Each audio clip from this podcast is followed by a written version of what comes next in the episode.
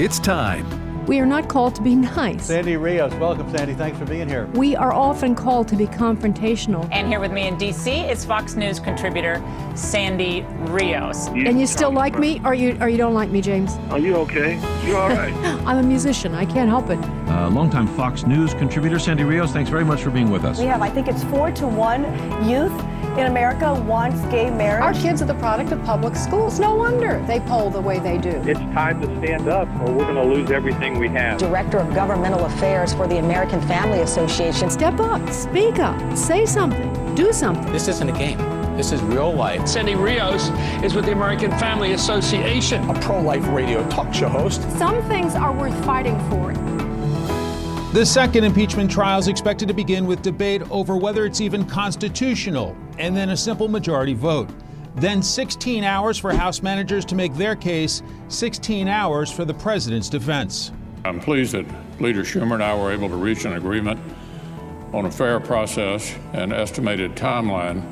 The Trump legal team writing in a brief submitted today the trial is going to be political theater, blaming Nancy Pelosi. Quote, the Speaker of the House and her allies have tried to callously harness the chaos of the moment for their own political gain. So, what's the approach of the former president's legal team in mounting his defense? What we're really seeing here from the Democrats is cancel culture on a constitutional level. On the other side, the House impeachment manager's brief concludes the House will establish at trial that President Trump merits conviction and disqualification to hold and enjoy any office of honor, trust, or profit under the United States. This is an open and shut case. Republicans note prominent Democrats have used harsh rhetoric too, such as California Congresswoman Maxine Waters urging supporters in 2018 to confront Trump cabinet members. Tell them they're not welcome. I didn't say go and fight.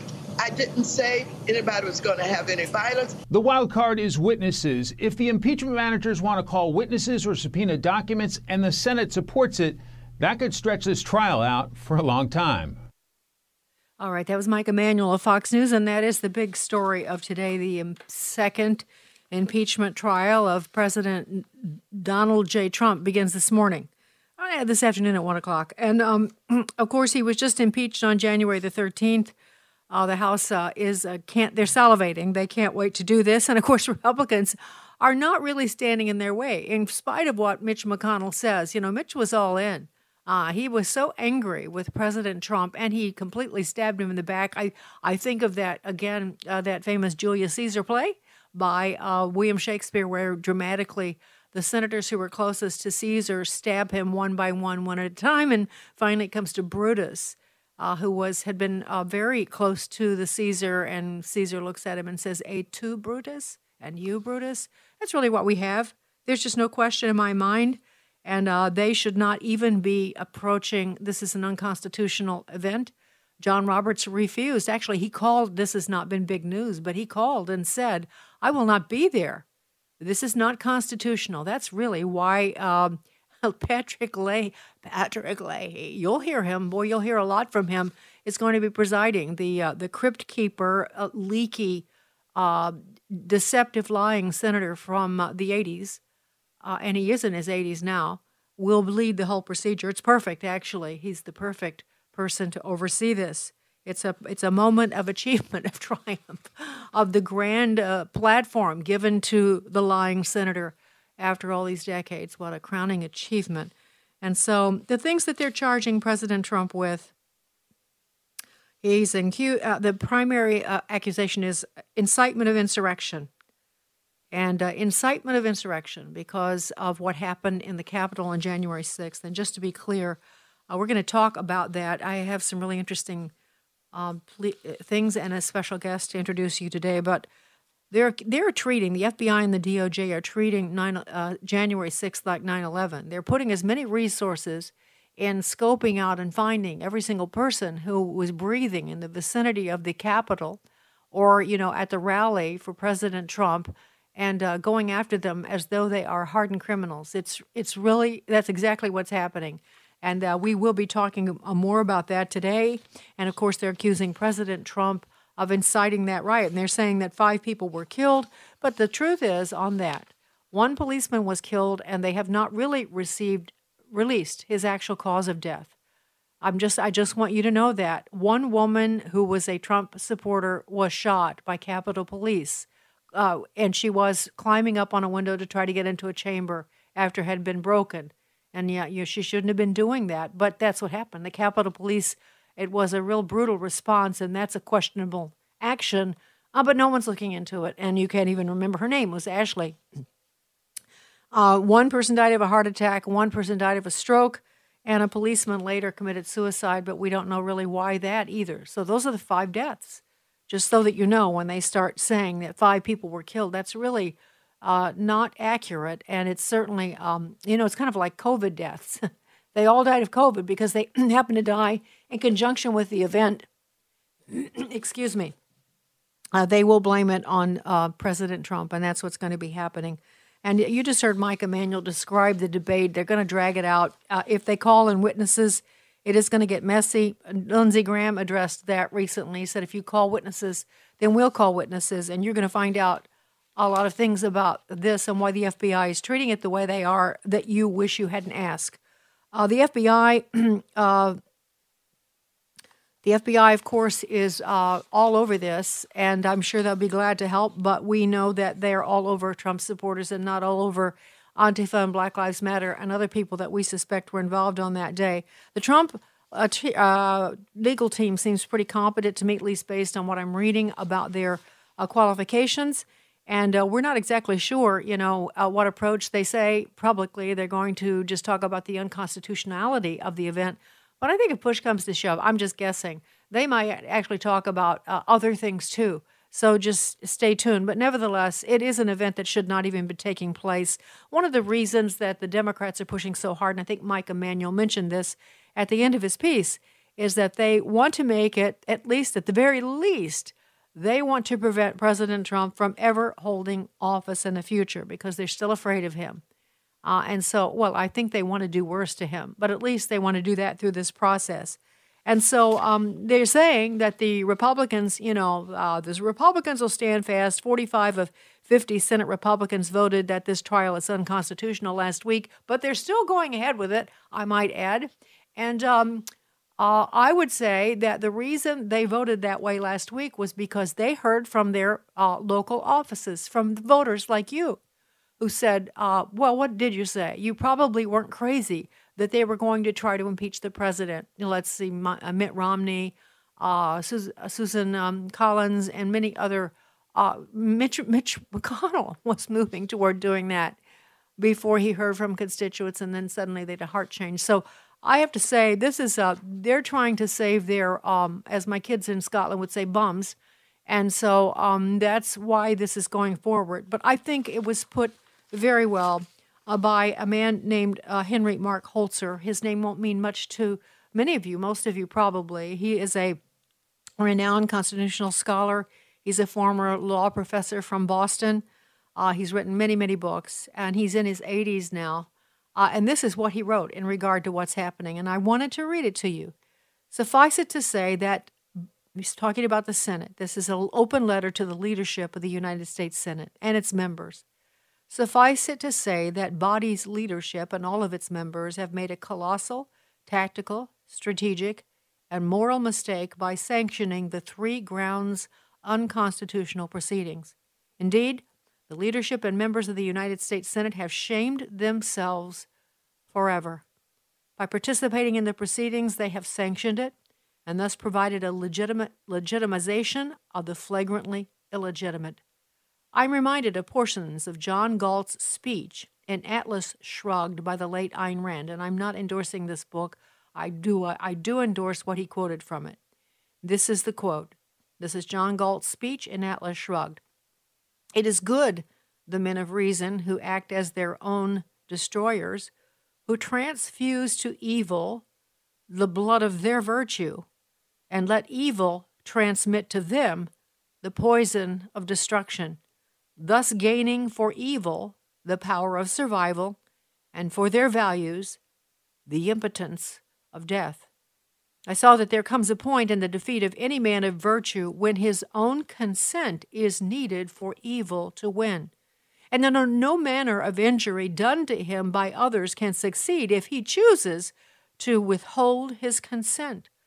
I saw that I could put an end to your outrages by pronouncing a single word in my mind. I pronounced it. The word was no. Back to this letter. The leadership and members of the United States Senate could have said no, and thus have withdrawn their sanction while saving their reputations, pride, and self esteem simply by showing up, and the every last woman and man of them turning their backs and walking out. Shame, shame, shame. And that from Henry Mark Holzer. I thought it was profound and I wanted to share it with you. All right, so you're going to hear a lot of testimony. Uh, you're going to hear test, uh, well, videos you're going to see from Trump's defense team of the many things that uh, various um, lawmakers uh, uh, and uh, activists on the Democratic side have said that we're threatening. they're going to talk about Chuck Schumer threatening the Supreme Court on the steps of the Supreme Court a real legal. Honestly, I wish I had that clip, but you'll hear it as they as the trial unfolds. Maxine Waters will be front and center with all the comments she's made. Meanwhile, um, I told you that the FBI told we talked about this yesterday, and we will be talking about it a lot. They're using extraordinary measures, facial recognition, phones, everything to track down all the people that were there on January the sixth. And Joe Scarborough has a suggestion. He has it all in mind what we should be doing with these horrible uh, insurrectionists that came to the Capitol and to hear President Trump on January the 6th. Here's his suggestion, clip nine. And Reverend Al, what's uh, so disturbing is how comfortable every one of these terrorists are filming themselves while doing acts. Most so criminals, proud of it. most mobs, most terrorists, uh, they they don't take selfies of themselves while they're breaking into the United States Capitol, while they're breaking into a government building and then brag about it. These people obviously felt, for whatever reason, like they were beyond reproach, that they could be terrorists, they could go in and, and, and commit sedition against the United States by stopping a constitutional action by the United States Congress, uh, and they wouldn't be brought to justice. I think that's all the more reason why it is critical that the FBI does launch the largest manhunt in U.S. history, drag all of these people into prison, uh, recommend that they stay there. Uh, and if they're inside the Capitol for a full 20 years for committing sedition against the United States of America. Oh, okay. Thank you, Joe. Thank you. I appreciate that. That's, that's merciful of you. And of course, that's uh, what the media is just going frantically crazy with. And so are many people on the right as well. Uh, Liz Cheney is not helping. I want you to hear what she had to say just a few days ago. Clip one. Well, I think you have to read the language of the censure partly. I think, you know, that uh, people uh, in the party uh, are mistaken. Uh, they, they believe that BLM and Antifa were behind uh, what happened here at the Capitol. That's just simply not the case. It's not true. Uh, and we're going to have uh, a lot of work we have to do. People have been lied to. Uh, the, the extent to which uh, the president, President Trump, for months leading up to January 6th, spread the notion that the election had been stolen or that the election was rigged um, was a lie. And, and people need to understand that. We need to make sure that we as Republicans uh, are the party of truth and that we're being honest about what really did happen in 2020 so, so we actually have a chance to win in 2022 and, and win the White House back in 2024. Okay, so thank you, Liz Cheney. There was no voter fraud, none whatsoever. None, Liz says, and there was no Antifa and Black Lives Matter involved uh, in the incursion into the uh, Capitol on January 6th. None. Liz says so, and so it must be true. President Trump made all of that up. And so that's part of the basis why someone like Joe Scarborough would jump in and say, then those people are insurrectionists and they must be put in prison. They must serve 20 years. Nothing less will do. Well, that's the mess we find ourselves in. And when we return, uh, we have a listener who contacted me uh, just yesterday about being at the Capitol on January the 6th. And uh, I've asked her to join us uh, not by her real name, but by another name, to tell us what she saw and what her own observations were, because it's going to be the topic of conversation in this impeachment for the next probably two weeks. Sandy Rios in the morning on AFR Talk.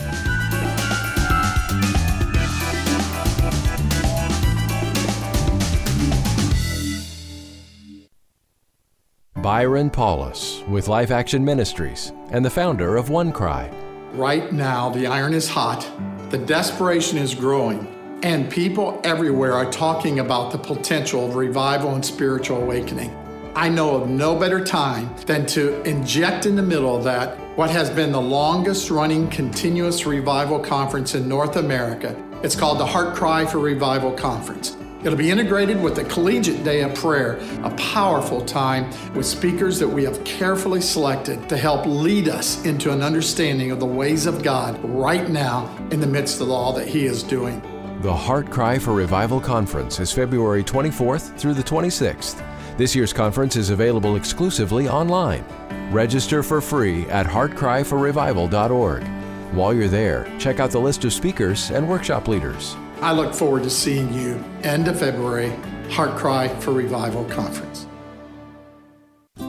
The following are real life stories from Trinity Debt Management. My story begins with debt, a lot of debt. I used my credit cards as a source of income. It was not a good situation. I couldn't pay my bills. The interest on the cards was really high. If you're in debt and you need help, call Trinity at 1 800 788 1813. I initially was scared to call, and immediately I felt relief. They contacted all of our creditors and they put us on a plan for success. Trinity will consolidate your accounts into one easy to manage monthly payment, reduce your interest, and possibly improve your credit score. You'll save thousands. I've been able to pay off close to $15,000. We're doing a lot better. Please pick up the phone and see how affordable and easy it is to pay off your debt. It's a godsend. We're debt free for keeps. Call Trinity at 1 800 788 1813. That's 1 800 788 1813. Hello, Americans. I'm Todd Starnes with news and commentary next. At Liberty University, we believe in honoring service. That's why we offer first responder and military communities deep discounts on all of our 450 plus online programs. Military students, veterans, and spouses pay just $250 per credit hour for undergraduate and $275 to $300 per credit hour for graduate and PhD courses. First responders receive a 25% tuition discount, and those who qualify may be able to use both discounts for even greater savings. It's our way to say thank you for all you do. To learn more, text AGREE to 49595. Congressman Louis Gohmert and Andrew Clyde are the first to face fines for walking around metal detectors.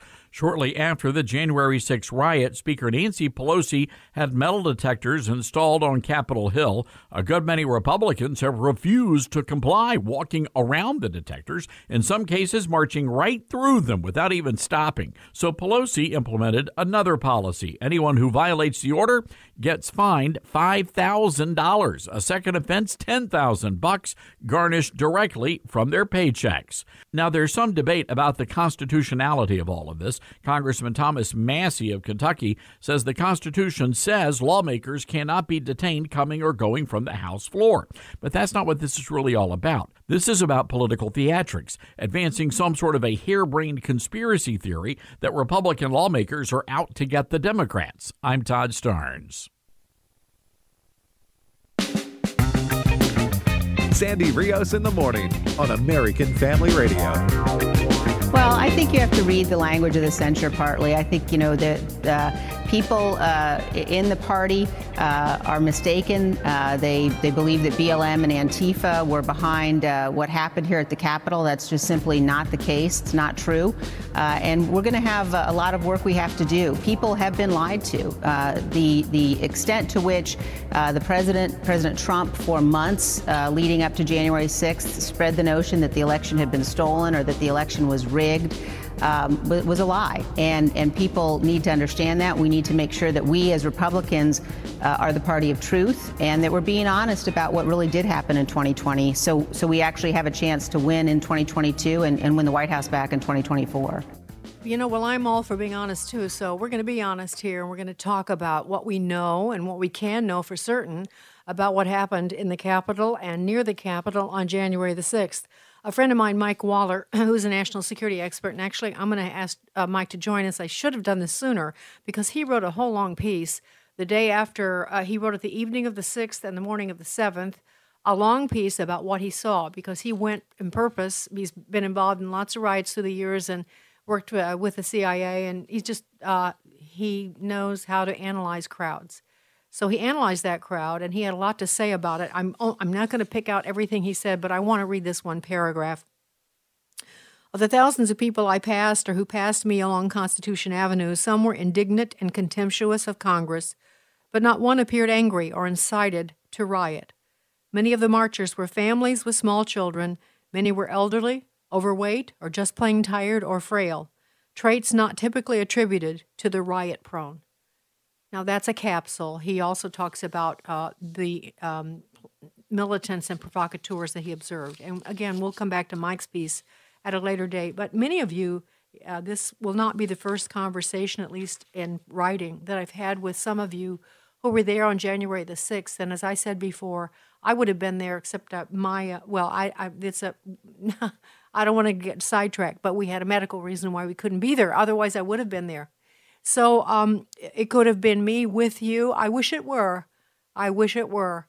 But now the uh, focus uh, and the the, ven- the the wrath of the federal government is coming down on people that Mike just described, just average citizens who, but according to Liz Cheney, uh, were lied to by the president. There was no election fraud, and you know there was um, uh, there were no Black Lives Matter or Antifa protesters there, but were there because, as Liz said, we really want to know what the truth is. Well, I heard from uh, a listener who I will call Nancy, uh, who was at uh, there yesterday, and she gave me a really um, good description uh, yesterday. She was there January 6th and gave a good description of what she saw and experienced, and I wanted her to join us.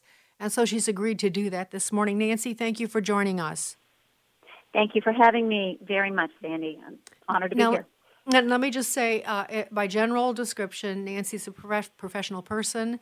Uh, she is, is a historian. Uh, she actually worked for a time at the National Archives in D.C. Uh, she uh, and some friends drove to D.C. on that day, and so I want to ask you, uh, Nancy. First of all, why in the world? Why did you do that? What was your motivation? To support the president, the duly elected president, who I feel, and so did my friends, really feel he has been um, such a fine president, bringing back our economy and standing for the integrity of the United States. I mean, no one's perfect. I've always seen um, President Trump as kind of a salty dog sea captain at the helm of our ship here, our ship of state. And um, I was raised with brothers. I know that not, you know, not every guy says everything perfectly all the time, but I love his heart to the nation. So we wanted to pray, and the whole crowd up there. It seemed like we were. It was very calm, by the way. I liked your description you just read. It was like a family reunion. Nancy, let me um, uh, let me interrupt for a second. I want to take you mm-hmm. back because I want I, we're going to do a, little, a lot of this because I you know sometimes you gather information and it changes your you know your information that comes in changes your perspective. So I'm trying to get you to go back mm-hmm. and rediscover okay. how you felt at the time. And also the other the second thing is, were you when you got in that car to drive to D.C uh, with your friends. Did you expect that you would go to the Capitol after the president spoke? Did you have any expectation of what might happen afterward? No, I had no um, preconceived notion of walking down Constitution to the Capitol. Um, I didn't know. I, there was a, a little schedule someone showed me when I went up there, and it was called the Jericho Walk. It was to just go and pray for the evidence that was being presented by Congress about the election fraud. So we did not, no, we just went to hear the president. He was supposed to speak at 11. Um, it was cold. We got up there about 9 in the morning, um, found a place to park at about F and 6th Street. It was very difficult to find that. It was an entirely different city, it seemed, than when I worked up there. Um, it really was shut down. There was hardly anything open. I remember in the 80s working up there, people were, you know, striding and going to work and happy. And this was just the whole tenor of the, of the city was different with places walled off and, you know, fencing and no bathrooms. They did not make it welcoming for uh, this gathering. And, but it really was, um, the tenor and the tone of the group there was like a family as you said, there were older people, there were families, there were, you know, parents, younger people, dogs. I was standing right next to a dog, every people that had come from Pennsylvania and Michigan and everybody huddled really kind of cold, but so glad to be together with their red, white, and blue. All right, so the president began speaking at 11, and I watched it on television. I know it was really cold, uh, but uh, uh, you heard. Actually, I'm he sure. didn't come on till twelve. He did. It, was an Oh. hour. He it was Okay. an hour later. Mm-hmm. Okay. All right. So he spoke and he was talking about. I remember he as remind me. let's think through it. I didn't rewatch it. He he talked about election fraud, and he actually laid it out and pretty. Uh, that wasn't everything he said, but toward the end, that's what he did. Right. Uh, Right, but the words were. If we could, we were so far back, we could hardly hear him. Um, but you know, he did not incite anything. Uh, He was, you know, very presidential. Um, he was behind a bulletproof glass. Um, I have pictures. It's just he's teeny like a pinprick. He was that far away because it was so. uh, it was so crowded. Well, there were so many Um, people there. Yeah. Yeah, there really Well, was. at the end, I wish we had the clip, but I don't have it handy. But at the end, he said, you know, uh, uh, uh, we're going to go to the Capitol, do it, make sure you you do it peacefully. And there was another Mm-hmm. uh, another adjective or uh, adverb that he suggested. So it certainly wasn't an incitement to riot. That's just ridiculous. It really is. It is completely far fetched. He Yeah, was and- peaceful. He, yeah. Again, we have it on tape, so it really can't be disputed. So I'm sure it'll come up this week. But Mm-hmm. I'm sorry. So you said in your uh, correspondence to me that you were the some of the first people to get to the Capitol. So how did that happen? Why did you do that? Well, we were cold. You know, we've been listening, and um, again, like I say, we were really far away. So um, my friends said, "Well, we're going to, you know, walk on down, just take a walk, kind of for warmth." And we knew that was going, that was on the schedule to walk down to the Capitol. And again, this was a peaceful group. Um, people had flags, so I love to walk and exercise, and so we walked um, on down, and we're gathering down below kind of the reflection pool and the sloping grass, and we went to the left hand side, um, just marveling at the beauty of William Thornton's Capitol building. And, um, you know, the scaffolding was all up for the inauguration. So there were bleachers on the left hand side, and of course, that tall tower everyone has now seen in magazines and newspapers and things on the right. But I don't really like crowds, but I was very glad to be there to support our nation. And this is um, you know, this is a city that is beautiful and has, is supposed to stand for such important, noble things in our country. And anyway, um, there was, and if you want me to go ahead and tell, who, Yeah, you know, yeah. So all right right. So the question the question is okay. So you go and you're some of the first people there. Now let me before Mm-hmm. you go into this. Did you notice uh, anyone actually going in the Capitol at that point? Oh no, Mm-mm. this at this time it was about one o'clock, um, maybe a little bit after, and I did notice some very different things. I there were some people that stuck out almost like they were in Halloween costumes or garb, and they were very different than the the majority of the you know the the typical God, home, and country Okay. patriots, and, and yeah. So how was that? I mean, it would describe because you sent me some sketches.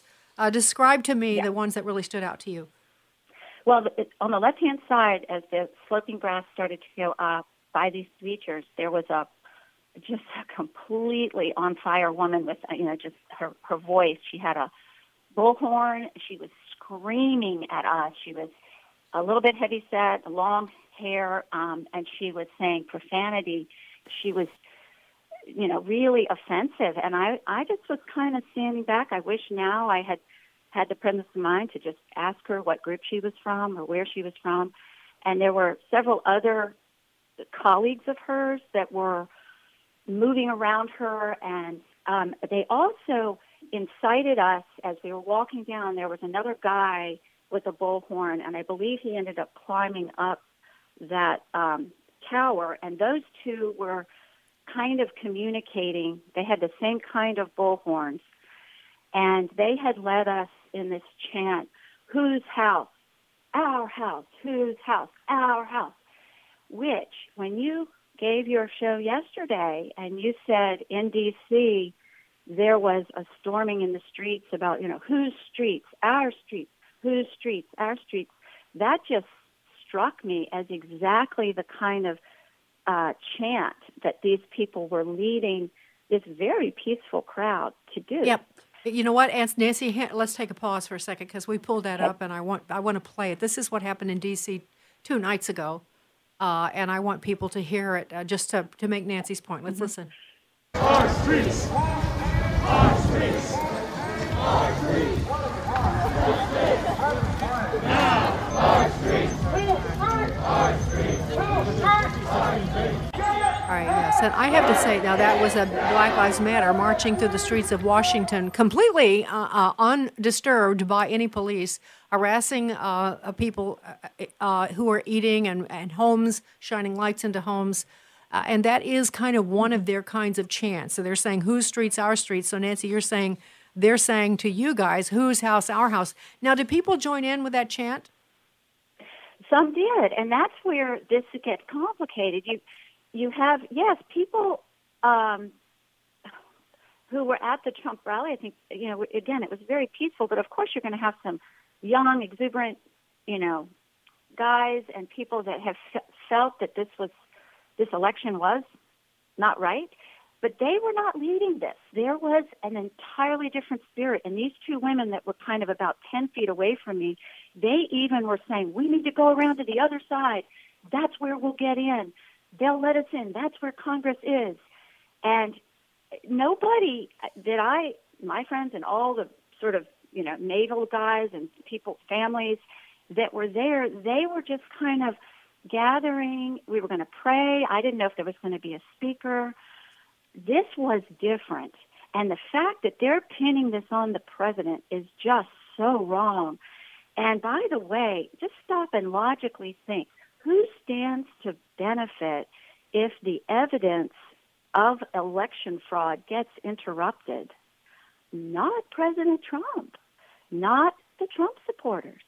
When that incursion diversion took place, and by the way, there were a lot of, um, and again, I, I am aware of what the Antifa types look like, and there were a lot of them in their, you know, solid black, and then they'd have one little hat on with Trump, or they'd stick a sticker on or a pin.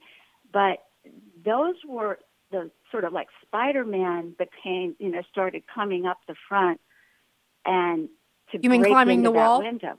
yeah, the wall. Mm-hmm. Did, were you there and when that when happened? A mm-hmm. did, but, did you see that? Yes, I saw. I saw the now, what happened when that woman was so offensive and so on fire, and then a firecracker went off on that first ledge of the wall, and it, I jumped out of my skin. I don't like firecrackers; they're too they're too loud. And there was a puff of smoke, and I just looked down Constitution. I saw all these people coming. I saw these characters who were screaming at us and I just, uh, my antenna were up, and I just said, I'm, I think this is, I'm going to go back. I'm cold. I want a sandwich. So another friend of mine and I, we, we, we left. We went down to the base of the hill, and we watched more of the people come. But by the time we got back to the car, then we turned on the radio and we heard that something had happened. It was totally choreographed. This was they, they were so the people on the bullhorns wanted us to get closer and closer, I believe, so that we that would blend in and seem like the Trump supporters. And that needs to be looked at very carefully by the FBI. This was there was a force and an effort within this, and it, it really did not characterize at all the good God, home, and country Americans that were right. there. Nancy, let me interrupt you. Uh, I'm sure they'll be right on that, uh, tongue in cheek, I say. I'm sure they won't be right on that. That's the problem. And Nancy, stay with me if you will. And I also want to open up the phone lines. I have a couple of important questions for you on the other side. Uh, but it would be interesting if any of the rest of you were there. I know some of you have called, but let's revisit that. Our phone number is 888 589 8840. Not just call and say, Yes, I was there. But if you have something to tell that you saw or observed, and I mean an honest observation, one that if you can possibly unskew your mind from all this other stuff and just honestly say what you saw, that would be good. 888 589 8840. Sandy Rios in the morning on AFR Talk.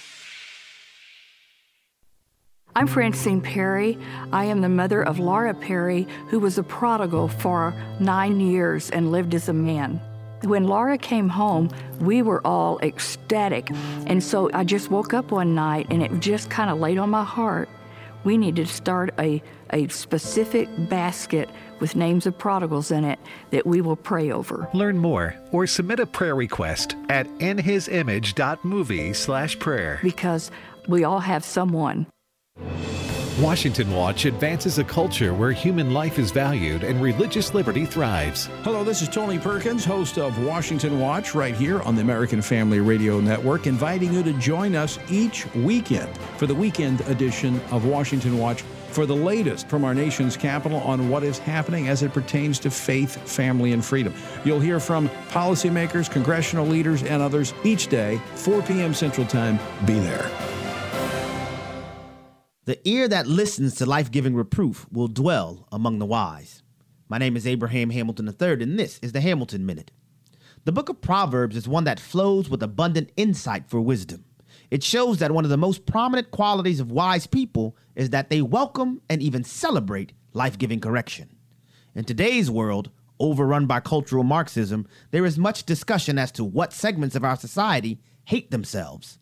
Well, Proverbs gives the answer. He who rejects life giving correction despises himself. The truest demonstration of self hatred is revealed by knuckleheads who refuse to humble themselves and embrace life giving correction. Loving rebuke saves lives, correction displays love. Listen each weekday from 5 to 6 p.m. Central for the Hamilton Corner with Abraham Hamilton III, public policy analyst for the American Family Association. Bryan Fischer here with today's Life and Liberty Minute. As Trump's impeachment trial begins, it's worth noting the Constitution says state elections are under the control of state legislatures, not judges or election officials. But in Pennsylvania, courts ordered ballots to be accepted three days after the legal deadline. In Wisconsin, 220,000 absentee ballots were accepted in violation of state law. In Georgia, Thousands of ballots were accepted from people who were felons or had moved out of state. Over 60,000 illegal votes were cast. The violations of the law in those three states alone were massive enough to cost Trump the election. If Trump bases his case on the Constitution, he will be acquitted, and every objective observer will see that he should have been. And regressives will be seen for the knaves and fools that they are. Catch Bryan Fischer on Focal Point, weekday afternoons at 105 Central on American Family Radio.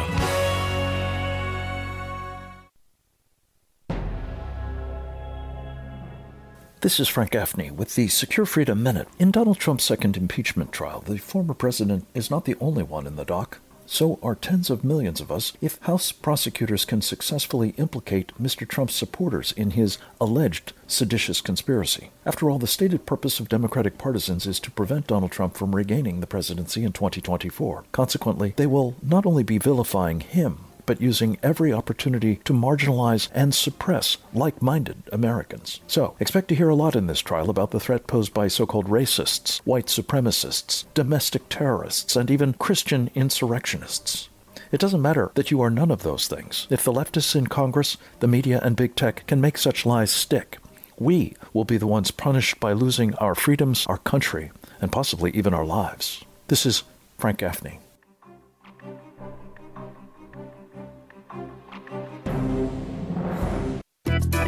Don't forget to connect with Sandy Rios in the morning on Facebook or email Sandy at sandy at afr.net.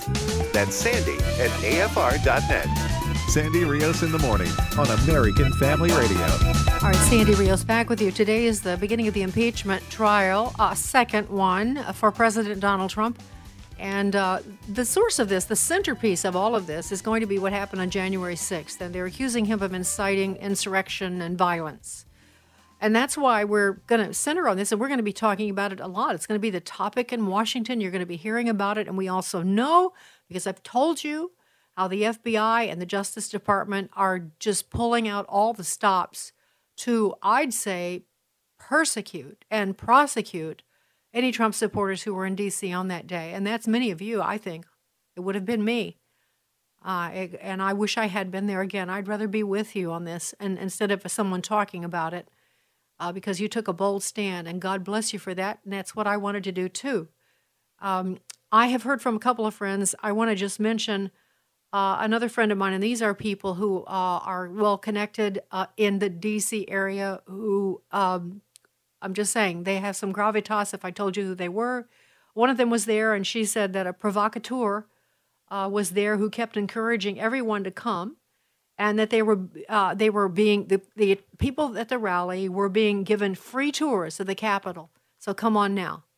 That's what this other friend had to say. I'll save this other one for just a second. Nancy is our guest. Nancy's a listener. That's not her real name, and she uh, let me know a couple yesterday that she was there and gave quite a vivid description, and that's what we've been talking about. Nancy, you said you saw these, especially these two women provocateurs, one with the uh, bullhorn, uh, uh very uh, uh, see vulgarly saying, screaming, "Get your blanking blanks up here, closer, closer."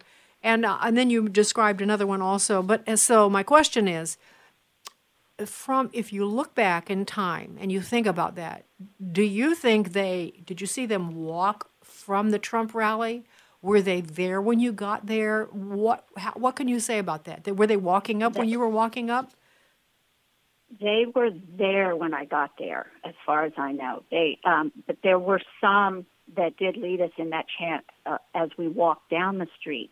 So they may have been in the big, the front of the parade, sort of. Um, but they were there when I got there, and they okay. they were on the left. Mm-hmm. All right, so uh, they're and they're shouting, uh, you know, whose house, our house, whose house, our house, mm-hmm. which is, as we said, is a similar chant to what uh, Black Lives Matter used a couple of nights ago in D.C. Whose streets, our streets. It's kind of typical of them. They they enter, they do. I've heard them do th- similar things before. I want to mention one other thing before I go to the phones because I've all opened up the phone lines for any of you who were there to say what you saw. This is from another friend of mine. Nancy, you mentioned that there was a firecracker that came off the rise. You saw something. You thought it, yes. you described it as a firecracker. All right, so this is yes. from my other friend. Um, a friend of mine, her friend, was at the Capitol that day. She had attended many Tea Party type rallies and quickly recognized something was different. All of a sudden, she was hit in the leg with a flash bang fired by Capitol Police from an upper balcony overlooking the lawn area. The device tore off the bottom portion of her pant leg and singed her leg. Then a line of young men dressed in black marched by yelling, Hold the line, hold the line. She suspected they were Antifa or Antifa uh, sympathizers. And shortly after she and a few friends left, she has since been visited by the FBI. They accused her of being there and shouting, Let's storm the Capitol. And she burst out laughing. This is the telling because she is a grandmother. Uh, and she, uh, you know, was not exactly screaming, "Let's storm the Capitol." So the the uh, the allegation is the FBI agent was just lying to intimidate her. She mm-hmm. was uh, the, the FBI agent and left, and she wasn't charged with anything. But the point in bringing that up at this point was that that flash you saw might have been what she's describing here that flash bang fired mm-hmm. by Capitol Police from an upper balcony. That's pretty scary if that happened early right. on, don't you think? Mm-hmm. Yes, I do. And and it, this was on kind of the left hand side, and it was on that upper balcony, and there were people in black up there. I don't know. Then there were also, like I say, the black Spider Man type Antifa types that were climbing up the wall. Yeah. But there were also some. So it could have been. It could have been she was wrong about it being Capitol Police. Right. It, the, when you see the picture of them crawling through the windows, there's a short guy in camo, a round helmet, and he's got almost like football pads on it. It's all in camo, and he has a gun. Those two, and they're very short men, and two of those walked down the Capitol near us, and they were so peculiar and so they stuck out to me. I commented to my friend, they looked like they were Halloween trick or treaters, you know, like in a costume. And then I later saw, when I saw the footage, I saw one of them going through the window. Um, I think they planted people in there. And another thing, another detail, we did sing "My Country Tis of Thee," and um, before, and this was while that the girl with the bullhorn was nearby. It's almost like they know so well. They're studying our system to use it against us. Mm. It's almost like 9/11 when they studied our flight schools. I believe, and you know, kind of learned how to use our system so they can weaken it or hurt it or harm it. Yeah. And I, I just keep in the news as we go down through this strange culture war. I, it seems like they study us and then turn it. Um, well, we know, uh, advantage. Nancy, we know that that is exactly what communists and agitators do and infiltrators. That's part of the psychological warfare that they wage. There's no question about it. It's what George Soros does by renting evangelicals. This is exactly what they do. I want to go to the phones. I'm going to use your first names, but not your state, okay? So let's go to David. Um, David, uh, what did you see? You were there that day, right? Yes, I was. And um, I, I agree with Nancy's um, uh, assessment about the people on the bullhorn. One thing that I just remembered was in between the speeches at the at the rally, I would hear a voice here or a voice there behind me say, "Storm the Capitol," and I, you know I thought nothing of it at the time. I thought, you know, that's ridiculous. Uh, but it, between speeches, I heard that. But by the time I got over to the Capitol, it, it sounds like it was after Nancy had arrived over there. It seemed like there was 15, 20,000 people already over there by the time I got over there. And the people on the bullhorns were real. It seemed organized. And the one thing that I kept hearing on the bullhorn, um, Sandy, was um, don't just stand there watching. This isn't a movie. Move closer and then hold the line. And voices like that over the bullhorn was encouraging people to move closer. And uh, and as that was going on, th- that's when I saw people starting to climb the walls and moving up higher and higher up the scaffolding, and the tear gas and the pepper spray was going off. I got a whiff of it for the first time, and uh, it was very well organized, just like Nancy described. It was a different set of people completely from the from the Trump rally. I didn't, I wasn't as close to them like she was, so she could describe what they looked like. But um, they, it was definitely organized, and they were instructing us what to do. Very interesting. Okay, David, listen, I wish you had more time, but I need to get in more callers. But we'll probably open up and talk about this again. I want to say one thing. Uh, there was an article uh, that came out yesterday about how evidence is mounting that the Capitol breach was pre planned. And I want to say that to so that we are honest about all of this, uh, we have reason to believe that Oath Keepers was planning. At least thirty of them were planning on, uh, you know, uh, going into the into the Capitol, and uh, there were some others too. So it uh, it might have been some of them. I don't know, and I want to make sure that we're as accurate as we possibly can be based on what we are seeing and hearing. Uh, this is um, Carol. Carol, good morning. So, what did you see? Hi, Sandy. Um, I got to the Capitol um, fairly early, not as early as your uh, first caller, but uh, the thing that I saw were when we got there, this is my third rally, and this one was different because I saw five or six ambulances staged to the left of the Capitol with their lights on. What I mean by staged, it's like they were lined up. And I remember when I saw them, I thought, that's strange. They must be expecting trouble and uh, but that was really weird. And then the other thing were the were the um, the police. I remember thinking they were like Keystone cops, like they did not know how to make a perimeter, how to because they were up high, and they just seemed so disorganized. And I remember thinking, wow, this is why they have so much trouble in D.C. because they don't know what they're doing. Anyways, that's what I wanted to say. No, Carol, that's a really very interesting. Thank you. Let's go to Karen in Ohio. Good morning, Karen. Good morning. I noticed also that I had also been to three rallies, and I noticed and as after someone had um, reminded me, remember there were people or police in riot gear the first two rallies.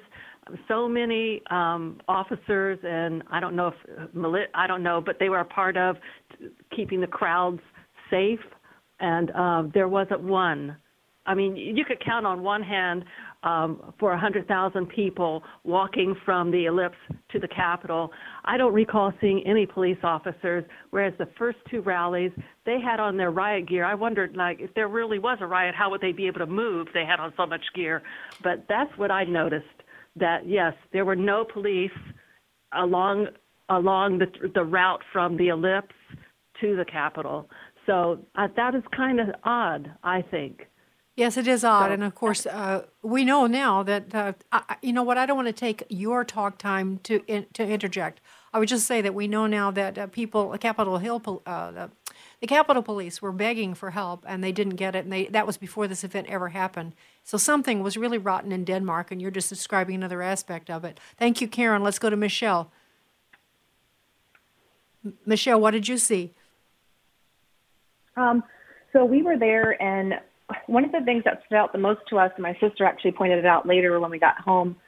She said, "Did you know? Do you remember that guy that walked in front of us that was he was wearing like one of those like yellow Carhartt jackets, and he just looked like dirty. He had no gear on, no, nothing American like USA, um, and and he said, "Come on, let's go. We're going to storm the Capitol now. Let's go." And he was aggressive, and we were. That was about 15 minutes after Trump started um, talking, and we're like, "No, we're here to see Trump speak, and then we're going to march down there and you know do whatever." And he's and he just said basically, you know, let's go, let's go. And we were, so we just kind of passed it off we watched, you know, Trump finish up, and I agree with Nancy. The tone was light and, um, you know, very, you know, patriotic. And we, you know, we walked down. We one of the things I think is amazing is I've never heard anybody cover. There's um, pro-abortion tables set up on the way. There was a Blacks for Trump section. We took photos with them. It was such a great atmosphere. And when we got there, we sat down um, on the pond across from the Capitol and saw everybody, you know, kind of cheering USA. Um, people were singing. One of the coolest things is that we were saying the Pledge of Allegiance, um, but nothing was hateful. And we saw some smoke bombs go off, and then we saw the the police letting people into the Capitol building, and they were just kind of backing up and moving, and we saw the people following them, you know, going into the building. And my husband and I said almost at the same time, "Wow, they're actually letting people go in there. That's kind of weird, aren't they? You know, aren't they in session?" And it was just so different than what the yeah. media had portrayed. Yeah. Well, all right, Michelle. Uh, uh interesting and very clear account. I appreciate it so much. Yeah, uh, my friend Mike Waller, when we have him on, he talked about all the all the all the colors of people there, just a, a wide array, lots of Asian, Chinese, uh, lots of black. It was just amazing. Let's go to Pam in Texas. Good morning, Pam. You were there, and what did you see? Hi. Yeah, I saw most of um, just everything that Nancy said, I agree and echo. Um, the were you there early? Was, were you there early also, Pam, at the Capitol? So, yes, we were cold like Nancy, and we had been standing there for so long, and we couldn't really hear anything that um, Trump was saying. So we were like, let's just go ahead and march down. Well, by that time, like by the time we got to the Capitol, there were thousands of people there already. It was insane. Um, and we saw, saw people, you know, they like just started walk like going up the building. And I was like, that's crazy. Like, where are the police at? So, and they're carrying up their American flag, and um, the police were just nowhere, and they just let them come in. And I thought, wow, that's very strange. They're just letting people, you know, on the Capitol building. And then we saw the police come out, like very few of them, and they were throwing the tear gas and the pepper bombs. And um, at that point, we actually went back to our hotel um, to yeah. use the bathroom or whatever. And we came back, and after we came back, you know, everyone was leaving, and all the yeah. Ashli Babbitt had been shot and everything. So. Pam, we're out of time, and that's really sad for me because I would love to talk to you more. All of you, I'd love to talk to you more. And Nancy, uh, I appreciate so much your willingness to share your story and to write to us and uh, let's stay in touch. And all of you, uh, let's do. tune in, and we'll we'll be the we'll be the cheerleaders as this is going to get rough, and uh, we have to stick together, and we will. We'll do it over the air as best we can. Sandy Rios in the morning on AFR Talk.